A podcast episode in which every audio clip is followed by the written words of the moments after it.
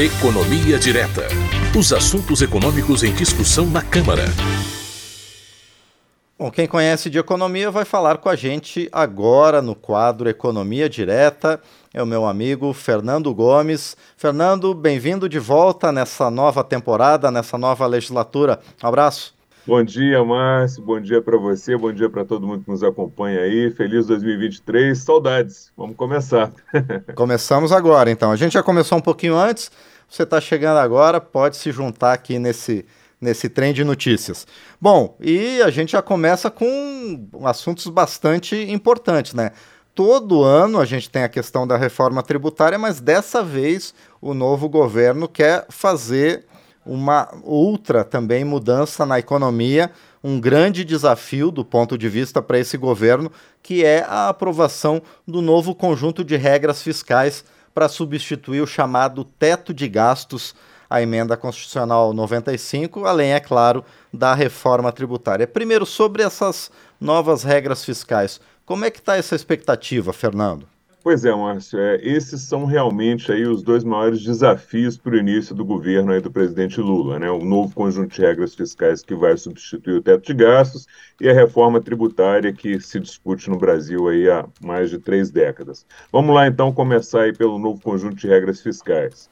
Esse é um primeiro ponto importante, porque que significou uma vitória do presidente Lula, porque as regras atuais sobre o teto de gastos elas foram fixadas por meio de emenda à Constituição, ou seja, elas têm status constitucional que precisa de um quórum de deputados e senadores aí bem mais qualificado do que se precisa para aprovar uma lei complementar. Então, passar a tratar esse tema por lei complementar foi uma vitória do novo governo que se deu quando a PEC da transição, que você citou aí no início, foi negociada.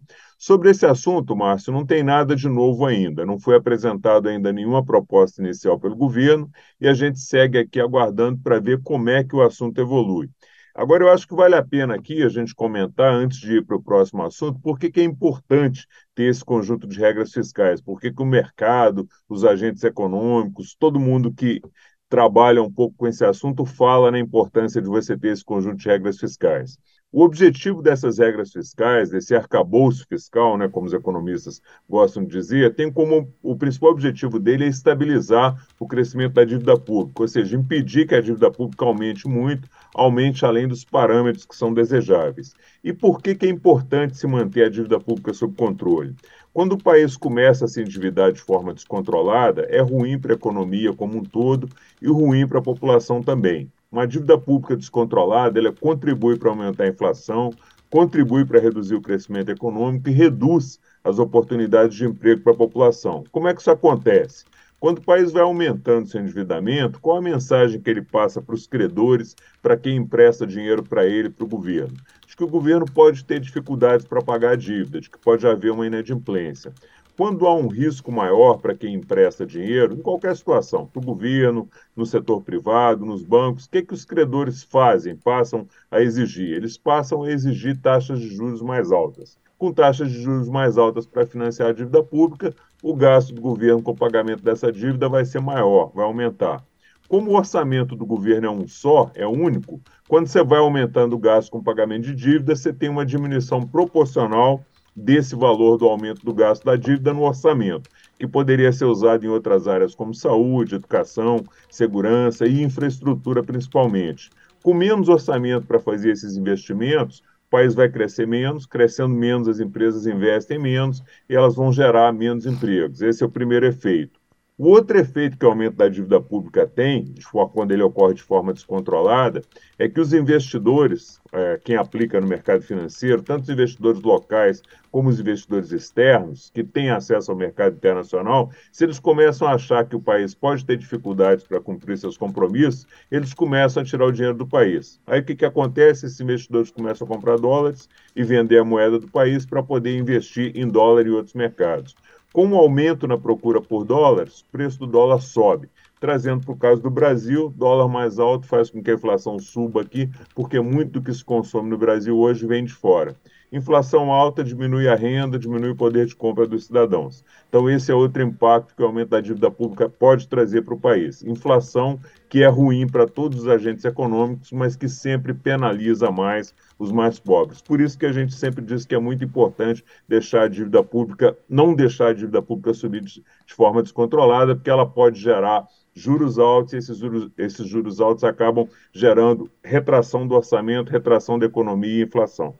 Pois é. Bom, essa é uma das questões, é uma das bases que o governo está tentando implantar na questão econômica. A outra é a reforma tributária, que já vem de décadas e décadas. Já temos alguma novidade sobre ela, Fernando? É, ainda não, mas também não foi encaminhado pelo governo até agora nenhuma proposta de reforma tributária. O que existe são propostas de reforma já apresentadas, que estão aí sobre a mesa e que podem ser usadas como base aí para a retomada desse assunto. E que propostas são essas? Né? Tem um projeto de lei de reforma já aprovado aqui na Câmara no ano passado, que é uma reforma importante ela trata mais da questão financeira, né, mas é uma reforma importante do ponto de vista de justiça tributária. Esse projeto ele fez um reajuste da tabela do imposto de renda para que quem ganhe menos é, pague menos imposto de renda. Ele passou a tributar lucros e dividendos e também propôs uma redução do imposto de renda das empresas, que seria uma medida que é, ajudaria essas empresas aí a, na retomada do crescimento econômico. Esse projeto foi aprovado aqui na Câmara, mas não avançou no Senado. Então ele pode ser uma base aí para as negociações sobre a nova reforma tributária começarem. Além desse projeto de lei aprovado aqui na Câmara, existem ainda três propostas de emenda à Constituição que tratam desse assunto. É, a primeira delas é a PEC 45, é uma PEC de iniciativa aqui da Câmara. Ela propõe, propõe a extinção de cinco tributos que seriam extintos e substituídos por um único imposto. É, seriam extintos o IPI, ICMS, ISS e o PIS e a COFINS, que seriam substituídos por um IBS o Imposto sobre Bens e Serviços. Esse novo imposto teria caráter federal, ou seja, o responsável por administrar e arrecadar esse imposto seria a União. Além dessa PEC, tem a PEC 110, que aí é de autoria do Senado, ela propõe a extinção de nove tributos, ela é bem mais abrangente que a PEC da Câmara, que também seriam substituídos por um único tributo, uma contribuição sobre bens e serviços. Como essa proposta prevê a extinção de nove tributos e não de cinco, como na proposta da Câmara, ela deve ter uma alíquota maior quando se se avançasse nela, né?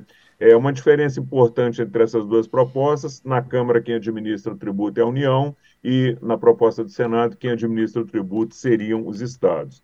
E além dessas duas propostas, foi criada aqui no ano passado uma comissão especial para avaliar uma outra proposta de emenda à Constituição, que também tem como objetivo alterar o sistema tributário brasileiro, é a PEC número 7. Né? É, a proposta central dela é criar apenas três classes de impostos, renda, propriedade e consumo, essa proposta tem um ponto polêmico, né? Os impostos dessas três classes, elas, eles poderiam ser cobrados ao mesmo tempo pela União, pelos estados e pelos municípios. Então, é, é um ponto polêmico da proposta. E tem ainda a possibilidade de o governo encaminhar, apresentar uma nova proposta que seja diferente de todas essas aí que, que a gente comentou. Então, esse é o cenário, Márcio. Nada ainda apresentado formalmente, mas várias propostas na mesa que podem ser usadas aí como base para pelo menos iniciar as discussões. Muito bem, e a gente vai acompanhar ao longo, principalmente do primeiro semestre, quando essas propostas devem ser apresentadas, e sempre com a participação do Fernando Gomes aqui. Por enquanto, eu mas, agradeço, Fernando. Diga. Mas, Diga Temos lá. mais dois minutinhos aí? Com Deixa certeza. Eu só falar rapidinho de mais um assunto aqui. Por favor. É, acho que é bom também, acho que é bom a gente falar aqui também para quem nos acompanha, por que, que é importante fazer uma reforma tributária no Brasil. Né? A gente foi direto na, na necessidade, não explicou o problema, né?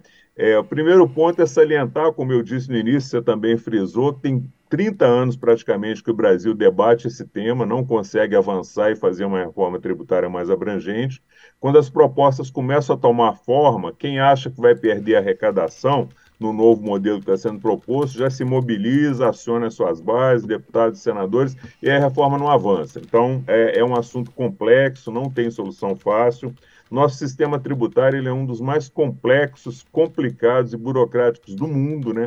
Isso tira a competitividade das empresas, tem que gastar uma enorme quantidade de horas só para cumprir as obrigações tributárias, horas essas poderiam ser usadas é, na, na finalidade do negócio da empresa. Isso dificulta a geração de emprego. Nosso sistema tributário tem uma carga elevada, cerca de 33% do PIB, né, de toda a riqueza que é produzida no país. É uma carga tributária alta quando a gente compara com os nossos vizinhos aqui da, da América Latina, que tem um nível de desenvolvimento parecido com o nosso. E ela é alta principalmente quando se avalia os serviços que são entregues para a sociedade em relação ao que se paga de imposto.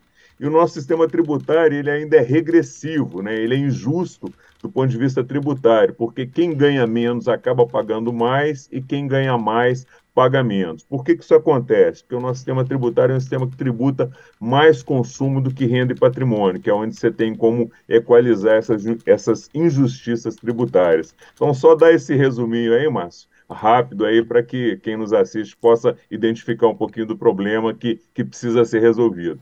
Perfeito, é, e a gente espera que a Câmara se debruce nesses temas agora, nesse primeiro semestre, então. Por enquanto, agora sim, agradeço, Fernando, e a gente se encontra na próxima semana. Um abraço. Obrigado, Márcio. Um abraço para você, um abraço para todo mundo que nos acompanha aí. Até mais. Até mais. Esse foi Fernando Gomes no quadro Economia Direta, aqui dentro do painel eletrônico.